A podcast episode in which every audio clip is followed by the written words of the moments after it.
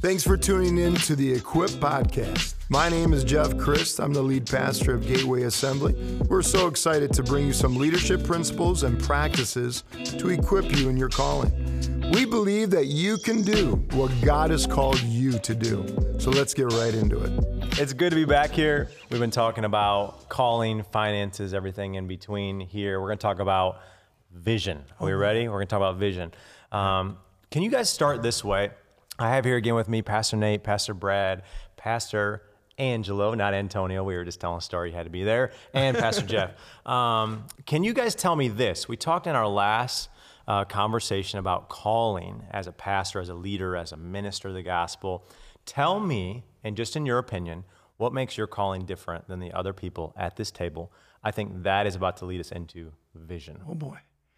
You ain't stepping on toes. You ain't better than anybody. Stop thinking that. I know you're thinking that right now. but what, what makes your calling unique? What did God do? Spec- what did He plant in you that maybe He didn't plant in someone else at this table?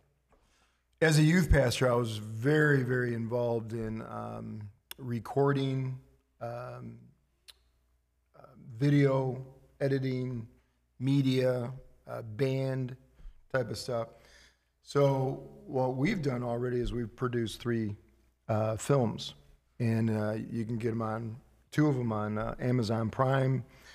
Um, we've had an entertainment company pick us up our first film, uh, PureFlix, and so my whole goal was to reach the masses. And when you're in a small community of 3,500 people, uh, you have to get very inventive. And so, um, yeah, so to reach, uh, we had a, you know, my vision, you know, my vision is no different from these guys, shouldn't be any different from any pastor, to just to reach people for Jesus. So we have just chosen to do that through film. Yeah.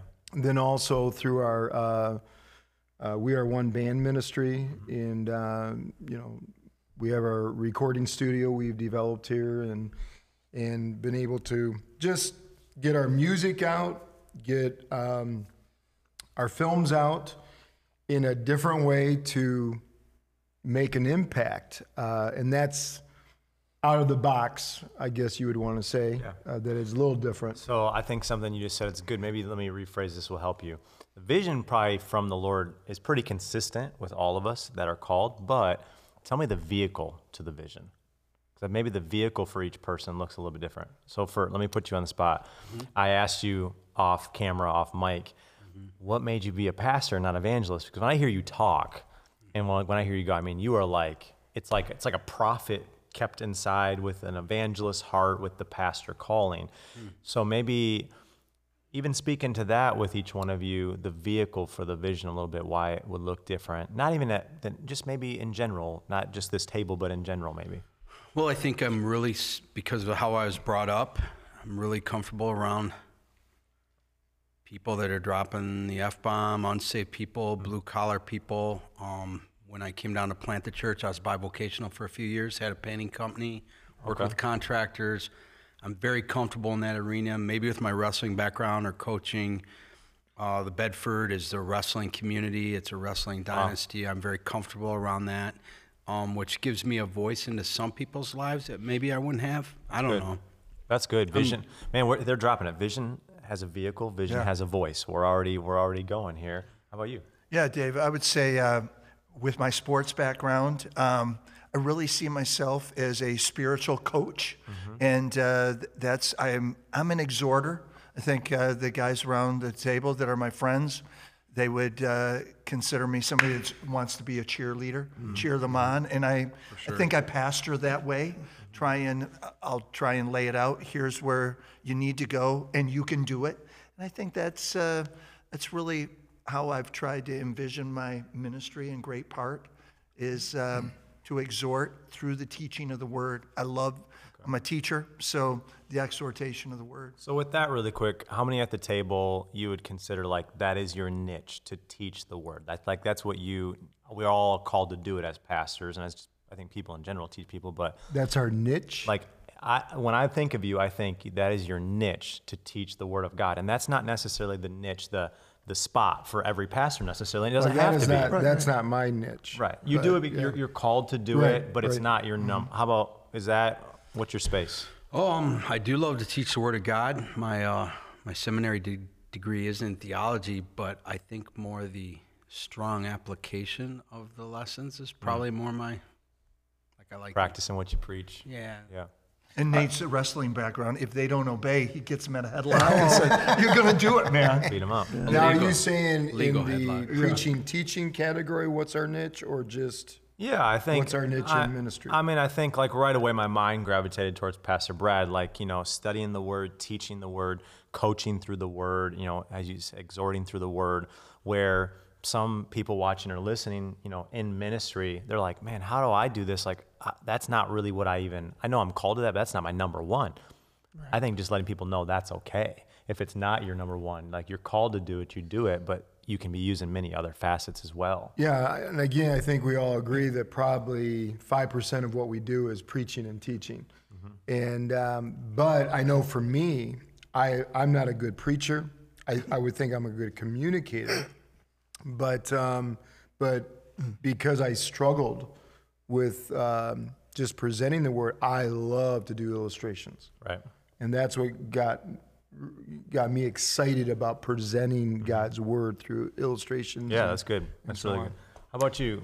Yeah, I don't think uh, preaching is like my number one. Um, I think the strength of my communication is just authenticity. The People love the fact that I get real raw and transparent and Yeah.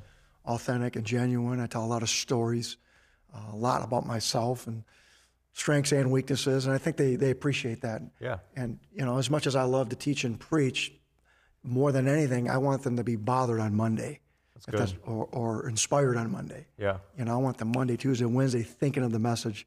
So yeah, I want to rightly divide the word of truth, but I want them thinking about it all week long. That's good. So for you, when it comes to uh, your, your vision, what do you think God instilled in you that is just unique to you? Like God created just you, and what is He doing with you, with in terms of your calling? Well, I, would say right now we just built a, a mammoth uh, outreach center. Okay, uh, we use it a lot for sports. So I think right now what I'm what I'm trying to mobilize and motivate is let's fill that place up, you know, with with souls and and people who are athletes and people who think they're athletes. we'll take them all. yeah, They all need Jesus. Anchor Bay is an athletic town. Yeah. Uh, it's a wrestling town as well. But we're not drawing in athletes. You know, when I look at my congregation, I can tell you right now, they're not in shape and they're not athletes. You know?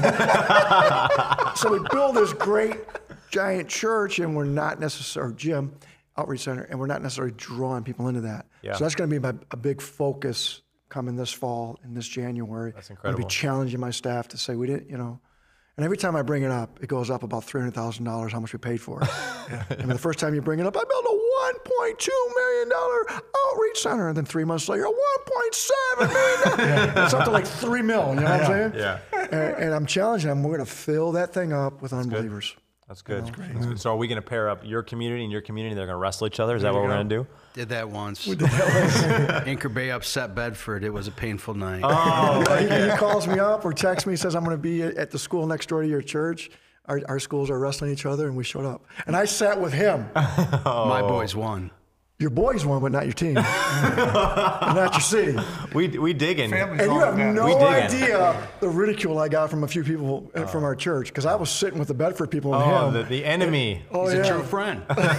true friend. Man, episode two, we're getting real in episode two here. Yeah. Hey, so the reason I asked that question is because I think we all have same calling, and I think we have similar vision, but the vehicle and the execution of that vision is going to look different in our communities. Our communities are different. Our congregations are different.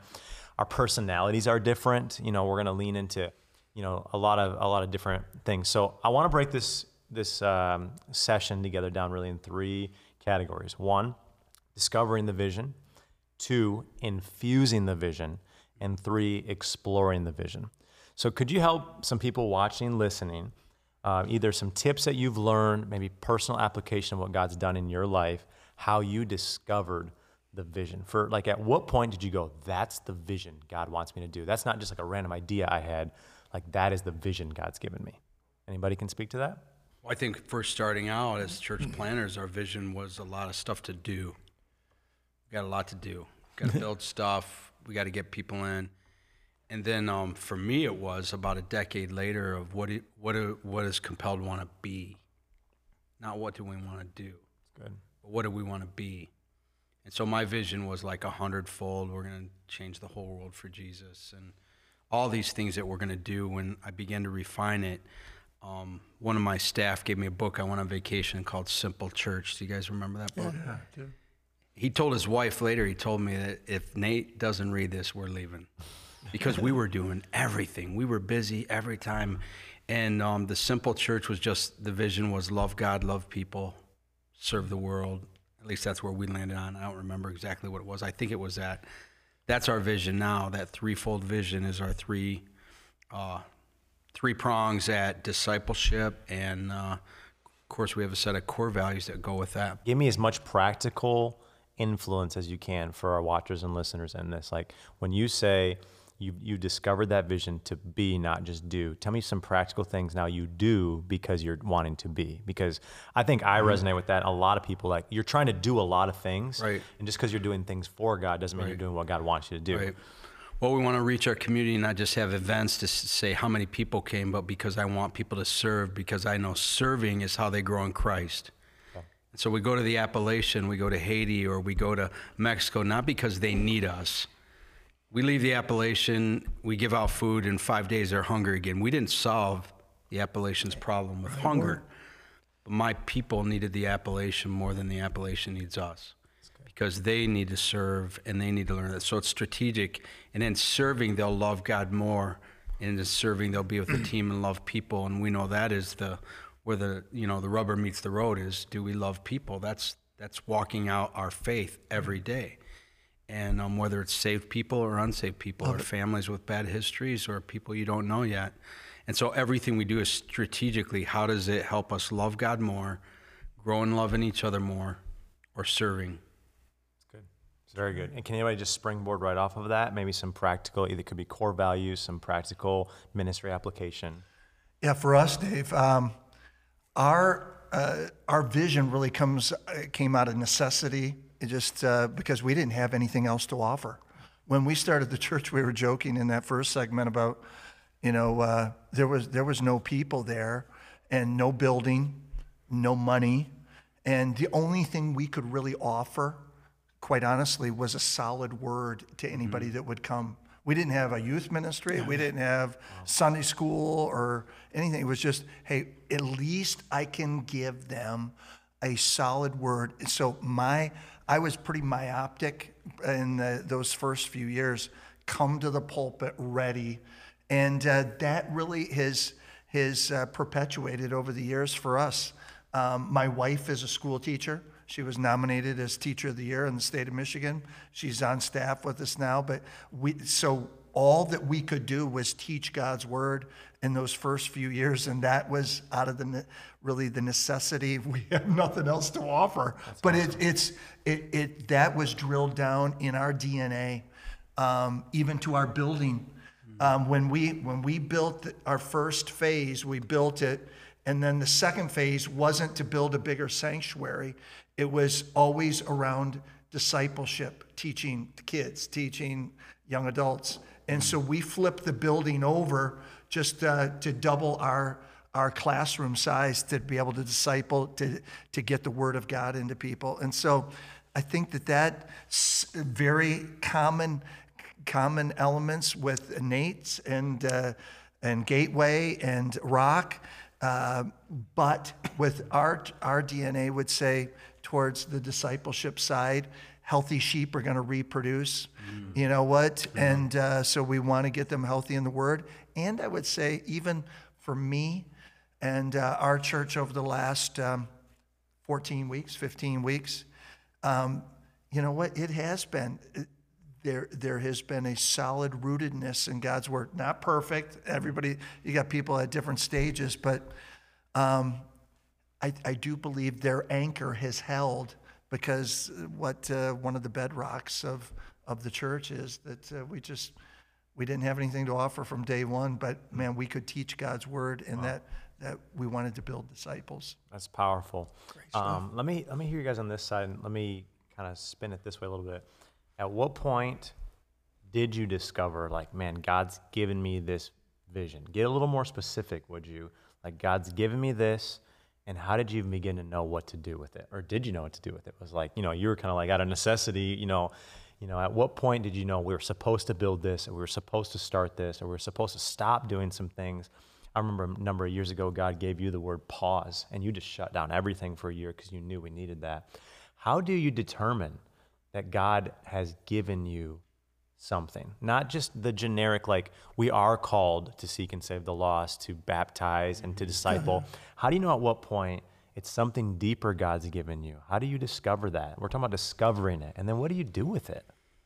Well, I don't know, but I'm sure this, these guys went through the same thing. But honestly, the first five years, and I think that's possibly, you know, our audience.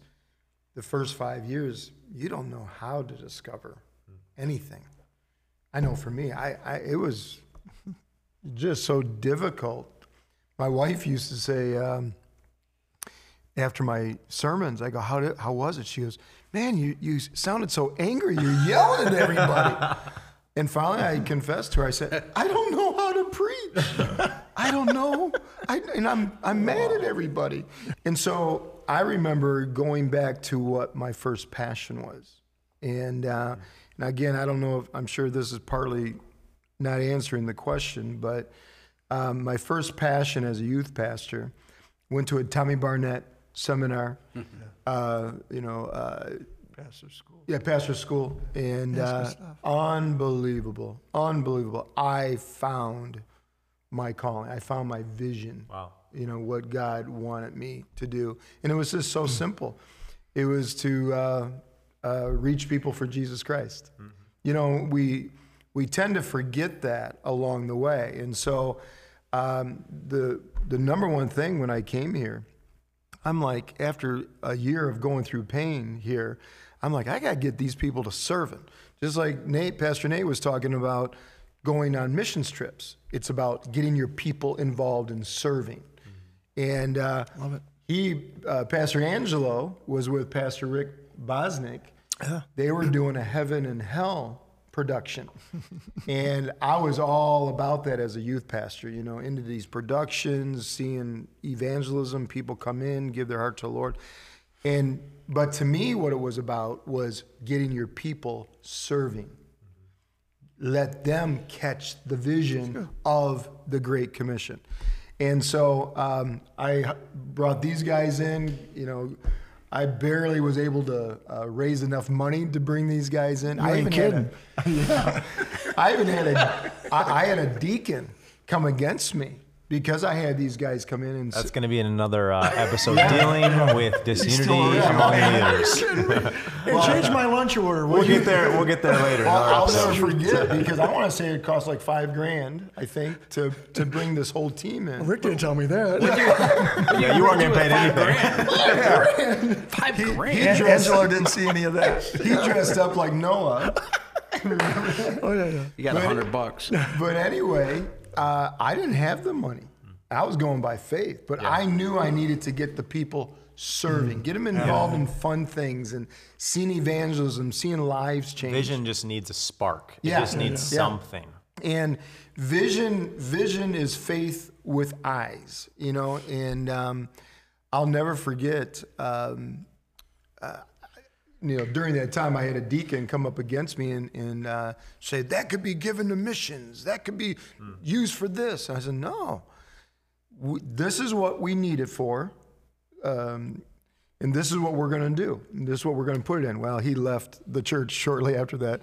but anyway, um, when these guys came, got our people involved, and they started serving, they, s they, I mean, vision. They saw the possibility. they saw the possibility, and especially when uh, your brother's eighth grade um, Science science, teacher. teacher, Yeah. came walking down to that altar during that production, gave his heart to the Lord. I mean, it And he's just still here at he's this still church. here. The outreach I was a part of. Yeah, serving today. 19 years here's, later. Here's what's crazy. As we're as we're recording this you know, visually, let's say, he helps run that department with all of our tech Mm-hmm. team with the cameras. Yep. It's a great But that sparked a new vision Mm-hmm. in the people. But this is the thing I was so caught up with souls, getting souls saved, I forgot about discipleship. Yeah. And that was another thing that I started to learn with the vision because it has to be part of it. all these people are getting saved. Now what do we do? Yeah, Like, because it's easy to get people saved. Honest, on one side, it's hard to disciple. yeah, to see them It's hard finish to decide. strong. Yeah. Anything you want to springboard off of, or I can make it specific? Yeah, I would say uh, I like what, what Jeff said that vision is the ability to see, but it's also the ability to not see. And what I mean by that is, ironically, traveling with that evangelist Rick Bosnick in four years, here I am in this season where I'm, I'm not getting the freedom through leadership to plant. So I'm kind of forced to go on the road with this guy. And I'm in, I'm in 40 churches in four years and I learned more what not to do than what to do. You know, and I I just, you know, this may sound a little harsh, but I just saw, you know, poor communication and poor vision and poor execution. Um, I saw a lot of churches that uh, thought that what they were accomplishing was it. If they were a church that prayed, prayer is it. If they were a church that worship, worship is it. If they were a church that did discipleship, discipleship is it, or soul winning is it, or missions is it. And I just see all those things in the book of Acts, and I want to experience it all. right. So our vision is a little bit, a little bit more of a kind of I always say it's kind of like Meijer's a little bit. You know, you get everything there. Full you know? package. Yeah, you know, I want them to encounter the Book of Acts. good. You know, as much as possible. You know, so uh, really, I, I got that from going on the road, and the Lord was just like, I want, I want to use you to help others to experience what my church experienced in that first century. Okay, so let's just you're gonna you're gonna take us right into the next spot here. Okay. Discover the vision. How do we infuse the vision? Like you saw, you said that you saw a lot of ways that people had poor communication. Right. You know, like they were, you know, specifying themselves to just one thing and not opening it up. I love the scripture reference to just be the Acts church. I think Right, just yeah. to stay alive in that. How do we? Um, maybe if you can start us and anybody just hop in. Let's just let's dig in. How do we communicate the vision? How do you properly cast vision? You know, something that you said is vision is faith with eyes, but also something I've heard you reference is vision has a mouth. Right. You know what I mean? So how do we put a mouth to the vision? How do we not keep quiet what God's placed inside? There's intimidation factors, there's all this. Tell some stories, pop away. I'm gonna sit back and let you guys roll. Well, first of all, I think vision is a mouth and modeled. It's both. So I think too many guys want to just talk about vision, but they're not modeling it.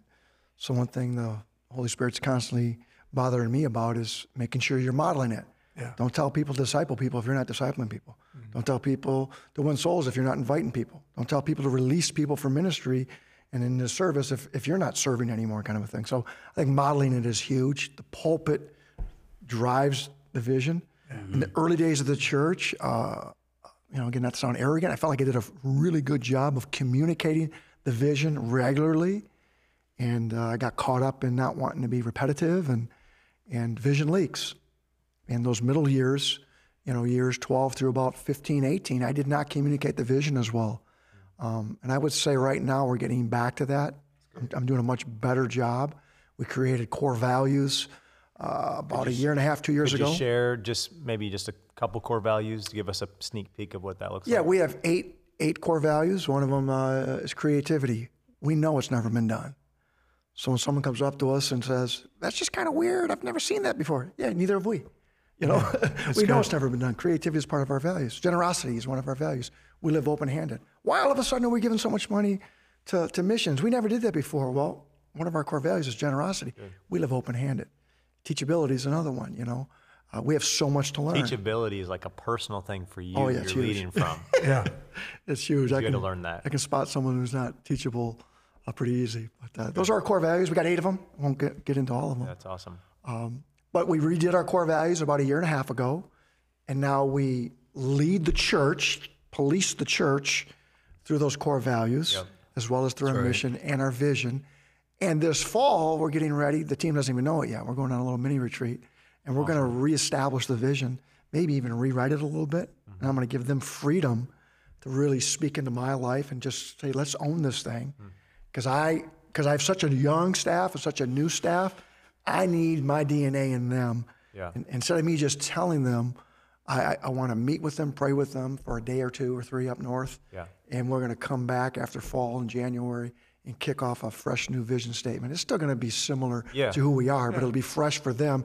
And now I know they'll have buy-in. Yeah, that's awesome. We're going to talk in another an- another uh, episode soon just about team building, but I think that right there, that's huge. I want you to elaborate more if you can on some of the things you're doing with your team in another another episode. But can we just continue conversing? Does anybody have a story just why this is fresh in my mind about a time where it was really difficult to share your vision to a team, to the church, of people coming against you, you were intimidated, they didn't like your vision, you know, they were flashing money at you, you know, like, you know, hey, I, I, I own you. I mean, a lot of stuff happens. There's a lot of pressure. Um, how have you guys dealt with any of that? Any thoughts? Well, when we first started, uh, you know, to talk about multi-site and changing the name, I had a very influential board member in every way, with family finances and everything. Just come and have a meeting with me and say, I don't like doing that. We need the money to stay in Bedford. If we do that, there's always going to be money flowing to Toledo. Um, we'll all sacrifice for that. And uh, you would, he said something like this. I'm not going to quote him exactly, but it would be in your best interest to forget about this multi site vision. And it would be in the best interest of me and my family, if you know what I mean. Because there's about 20 of us sitting back there, Hello. which is a large budget of the church for you to to desert this idea of doing multi-site. And uh, something just really rose up in me. And this guy had been with me for years. He was almost my right hand guy for a while. And I just I just told him I said, the vision is not for sale. It's not happening. God has called us to take the world for Jesus. And uh, he stood up and left my office and was gone for five years. And then as he aged and he came back and God reconciled and he's gone on to be with the Lord. But uh, there, there, there will always come those times where vision will be challenged because people do have their own agenda and vision for the church. And our vision is all the vision of Jesus. I mean, Yeah. and so it is inspired. It's anointed. It's the word of God. Our vision is to win the lost. We didn't come up with that. Right. That's mandated by our Lord. How we do that, He gives all these gifts and Yeah. creativity ways that we can all do that. But uh, it is inspired. So when we preach a vision and we live the vision, like you say, model it with passion, there'll be people that come against it. Another board member came and said, "I'm." We were news like, how come we have a missionary like once a month? What's the problem? I'm like, you, you have joined a movement that believes in mission. The Assemblies of God is a missions movement. That is who we are. He goes, that's not who I want to be. And I'm like, well, you need a new church. Yeah, yeah. And uh, he went and found a new church. So. You know what? A thing people need to remember that are listening or watching, David, is in great part, it, you, the studies will show only about 4% of the populace is visionary. You know what? A lot of them are doers, a lot of them are people that want to carry out the vision, but really, there's only about 4%. The guys around this table are visionaries. That's why God's blessed them. And I think understanding that, people that are in the ministry, God's called you to be that visionary, but you've got to continually reiterate that vision to people because that's not their sweet spot. That's not their comfort zone. And, uh, you know, uh, a, a mutual friend of ours, Jim Wiegand, said uh, a long time ago, we were just conversing. He said, You know, Brad, I've come to understand when I'm sick and tired of diffusing or infusing the vision, that is just when people are starting to get it. Yeah. And man, that that resonated with me uh, because as visionaries, you see it already, you got it, but to be able to impart that and then continuing to impart it, and just when you're getting tired of it, that's probably when they're starting to just get it. Maybe. Two things too. Yeah. Takes time. Two things too with um, with vision to infuse it. It's so important to infuse that because when they when you infuse it and they get it, they're going to be involved more in doing that. And if if put it this way, if you don't put the tools in their hands, um, what is that? Idle what's that saying? Uh, Devil's Workshop. yeah, idle yeah. hands. Idle hands. Idle hands. Yeah. They have idle hands. They'll, they're, they'll cause problems in your yeah. church. They will, like you even said, uh, you know, they'll almost have their own vision. Well, you know, God's church doesn't work that way. You can't have, you know, multiple visions like that. And so these, these people have idle hands. And then um, I've noticed, uh, especially in the beginning of my years here, uh, these people had so much idle hands, free time, that it's almost like Satan worked through them to cause me problems. Yeah. Not busy for the kingdom, but Yeah. busy bodies, yeah. as Paul yeah. says. Paul says that's good, good. Paul says busybody. I never forget. I had somebody come to my uh, office in the beginning years, and they even showed their uh, tithe statement. I give this much. Now this is how I want it to be done, and it was a huge amount of money. I'll never forget. And as a small church pastor, I was dying for every dollar. And um, and I said, well, here's the vision over here, though. This is what I need for you to do. No, no, I feel it needs to be handled this way. And I said, again, well, you you need to find a, another church. And I think um, uh, constantly infuse, infusing vision in the people so they don't have idle hands. Now, the second thing was I knew what my vision was in my heart in the beginning. I can, I can uh, verbalize it really good now. But in the beginning, I knew what it was in my heart, but I didn't know how to explain it. And so I got with uh, pastors. I got with some real creative individuals in the beginning of my years. To I explained it to them, and they were help. They helped me write it down. They helped their their creativity. Their, they were gifted in those ways, and so they would help me write it down. They would help me explain it in a way on paper uh, that then I was able to explain it to the people. And because in that first five years, you know, uh, three years, whatever it is, your mind is just spinning. It's spinning. For me, it was. And so, yeah, the, that's why the vision is so very important. So if if you have a difficulty verbalizing it, I encourage you to get with some pastors or some people in your church that are real creative with words, especially in the social media What is days. the like? So, what is the vision statement on paper? The way you know, unity. I think is the simple way. From what I've always heard you, you would say we're gonna be unified as a church and reach people for the world and all these things. But what is the way you deliver that vision statement to the church? What is the vision statement of Gateway? As one, for the one, to reach the one. So that's Now- maybe an example of a way that you had a vision and Yeah. you had to create a way to say it. Yeah, and so in my situation, I shared that, like that particular situation, I shared that with uh, a young man, David. Oh boy. Wasn't He- trying to tee myself up there. Just wanted Yeah. to. It's a nice setup. Dave, you did that well. You didn't realize you were doing I that. didn't know. no, he didn't know I was going there. But now that was like the second phase of my um, of my season here. But I remember, I don't know, 12 years ago, I shared uh, my heart on my vision for the church, and I'll never forget. He came up with that as one for the one to reach one. Dad, there he goes. I, I'm, my mind just doesn't work that way. So I think one of the things that um, in the beginning of past of when you're pastoring, you're very intimidated. You're very uh, you feel like you're a failure if you ask too many questions. And so um, Wayne Benson is, I think you did, Pastor Nate.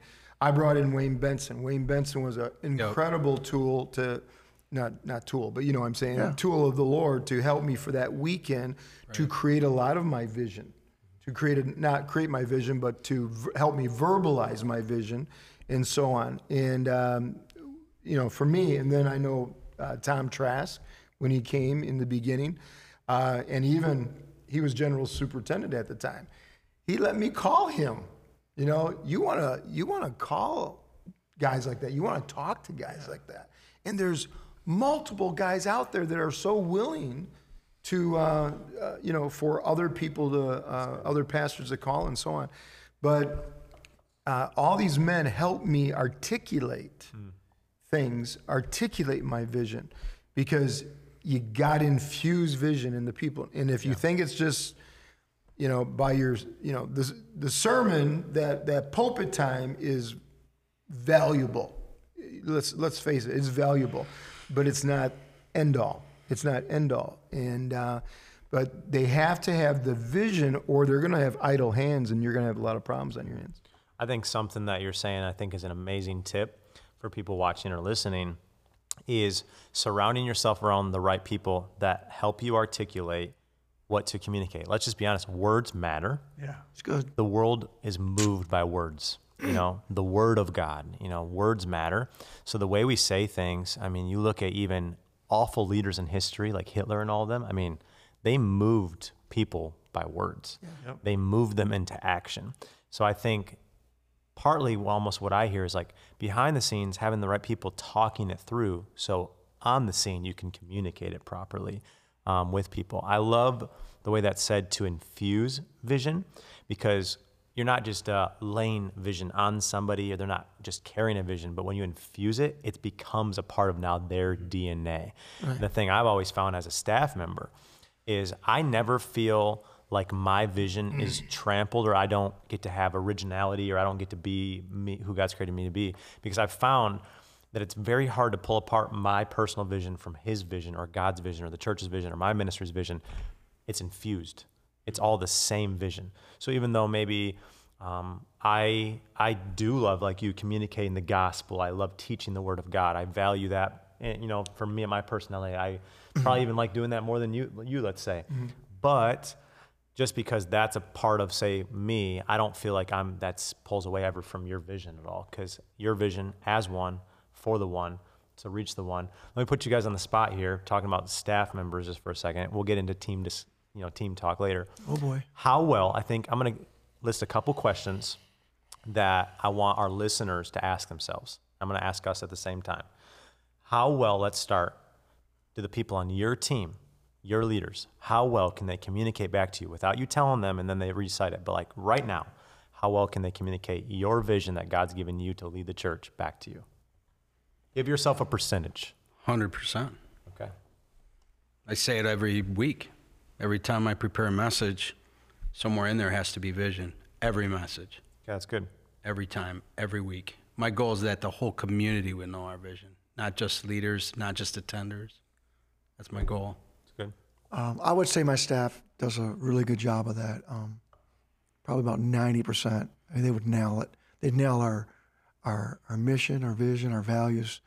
They would score very high on that. Where I need to encourage them and challenge them more is, it can't stay with you. You know, it's not. It's, here we are in a uh, elder meeting or a staff meeting. You guys got it down pat. Now you got to take it to the next level. And I don't.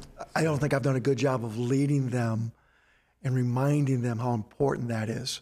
So that's where I need to improve. When you say that, you, you say, you know, 100 or 90%. Are Not with s- values. I bet they can't name our nine values. Okay, so that's good. Yeah. So you have vision statements, you have ministry philosophy, you have core values, have all these. I got quizzes. Yeah, all these aspects. I just like. So when you like they're say in they can communicate at 100%, 90%, are you talking heart or are you talking the tongue? Are you talking like as one for the one to reach the one, like they can articulate it that way Yep. or they get the heart? yeah.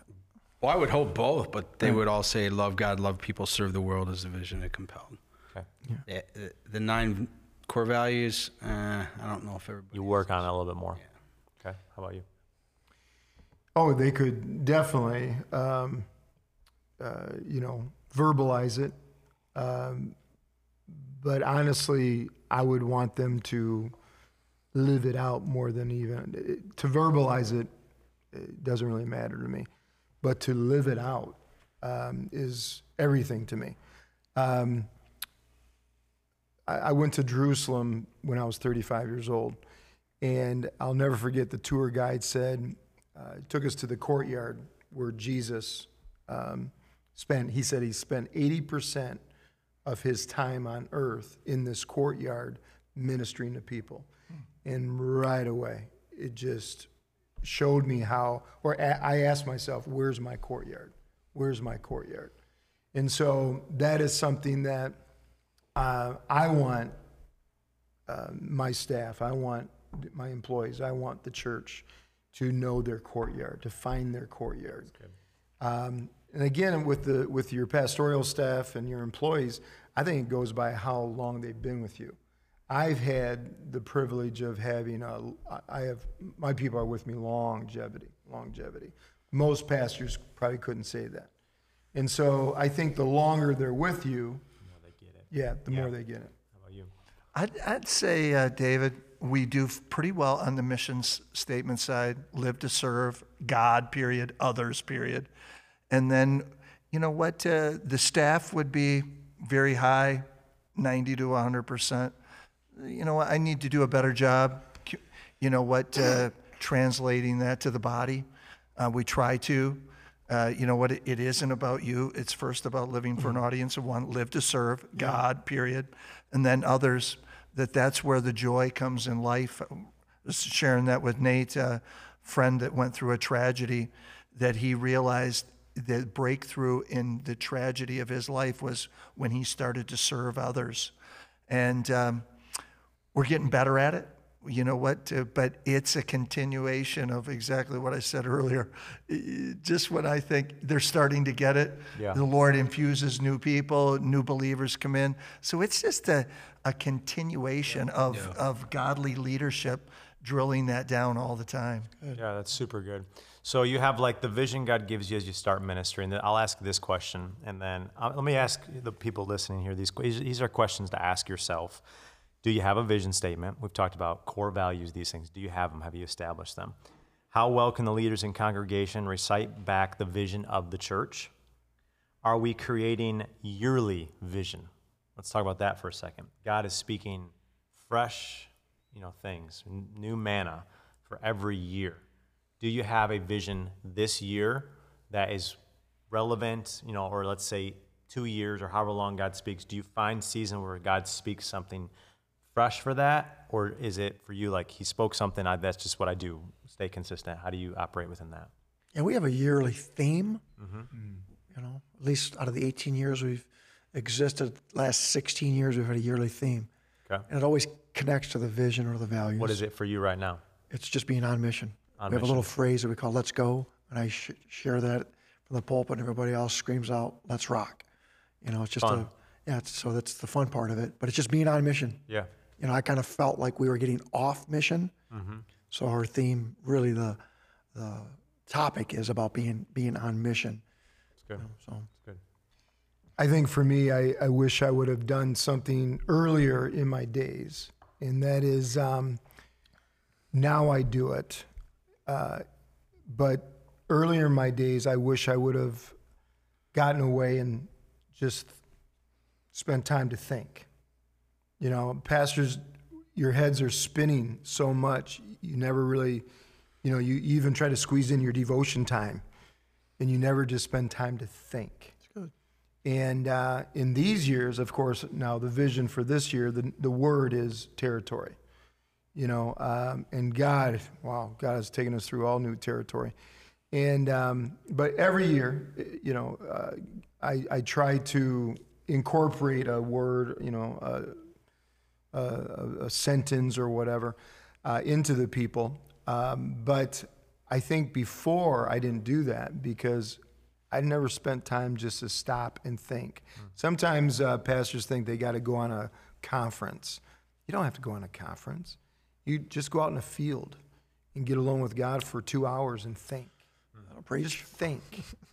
You know, think because as you think, God will infuse what He wants you to speak to His people. And that's what I've been doing in these years. And God has given me great vision per year uh, to give to the people. It's awesome. How about you two? Go ahead, Nate. Yeah, I um I don't do like a calendar year, and I do practice what Jeff is saying, thinking or solitude. I think uh, are the ancient desert fathers. I think um, those church fathers that we look at and quote and think were so awesome. They spent a lot of time thinking. They didn't have a lot of social media to check or email or all the things that gobble up five minutes here, ten minutes there, twenty minutes there. They really did think. And I believe that's where we can hear God's voice when things are quiet. We can't hear when there's so much noise. And He does give us those themes for seasons Yeah. Sometimes it's a calendar year, but sometimes just a theme for the season. Like there was a an eight month period where I just felt we needed to get healthy. There's had to be some health, and we had a real push uh, with emotional and healthy spirituality, and just saw hundreds of people go through that was pretty phenomenal. Um, there was a year I really felt was the year of the prodigal. You know, the prodigal's going to come home this year. Um, It's awesome. a lot of them didn't. But anyhow, that's where I felt it was going. And that's what I prayed and preached and encouraged parents and grandparents to. And so I do think you got to get away and you got to hear from the Lord and get those themes, whether they're seasonal or yearly. Yeah, absolutely. God does, uh, it's His body. He's wants to move it His direction. That's awesome. Yeah, and uh, Dave, I feel like the Lord does, whether it's calendar or seasonal, I do think He gives you themes. For us right now, coming into 2020, it was to be using the theme of uh, 2020 vision was to be focused, and it was expand the tent stakes, is what we really felt like this year for for the 2020 was going to be. We hired a staff member to lead a building program, and then COVID hit. And I think what I would say, even regarding vision, is to make it broad enough that uh, it can be strategic. The whole idea of strategy is based upon what the opponent is doing, military term or sports term, depending on what the opponent's doing, you're not going to stay with the same game plan if they're doing something that's gaining victory or gaining territory. And for us, expanding the tent stake wasn't stick with the building program, break ground in the middle of a COVID crisis. It was, you know what, expanding the tent stake needs to really um, expand our influence online. I mean, to uh, multiple platforms where we weren't before. That was how we had to strategize in the midst of, of the crisis. So, yeah. That's awesome. So that the third question was, are you creating yearly, or I love how you guys said it, seasonal vision? Another question to ask yourself, number four, do you see people actively executing the vision? A staff member, a, a, a leader, a volunteer in your church congregation. And number four is, do you see people actively executing the vision? Could be a staff member, a leader, a board member, a volunteer in the church. Are you seeing them executing that vision? So we we discover the vision, infuse the vision. Let's end with this, Talk to me about this. How do you explore the vision? I know in our last episode, I think you talked about just knocking on doors and stuff, getting to know the city. How do you go about learning your city? Because before, I think you ended in our last episode just talking about you didn't come to change the church. God told you the church was going to change you. I think it's the same way. Like, we can't go about just being like, the city needs to change. This all needs to be different. We need to learn it. So, how do you explore the vision? Before you're going to execute it, can you guys give our, our watchers and listeners some practical steps, some tips, some things you guys have done to really learn the city, to learn what's happening so you can, you know, execute the vision God's given you? Well, I think we need to get out from our laptops and get out of our offices and get out and meet people that live in the city outside of the context of the church. And I think all of us are missional, so we're, we're not sitting around waiting peop- for people to come to us. We're out there at the school functions, uh, volunteering at the township or the city, um, meeting people that have nothing to do with Compelled Church or our local churches. And uh, practically, that's what I always look for, um, things like that to do. That's good. Same thing. You know, uh, for me, just over the last year, is my wife volunteered me to to coach uh, my son's second grade rec league basketball team. I thought I had these visions of the Indiana motion offense and uh, you know uh, triangle off offense from the Bulls days. You know what? And it came to David. If I could help them, the second graders find the bathroom and the drinking fountain, that was a win.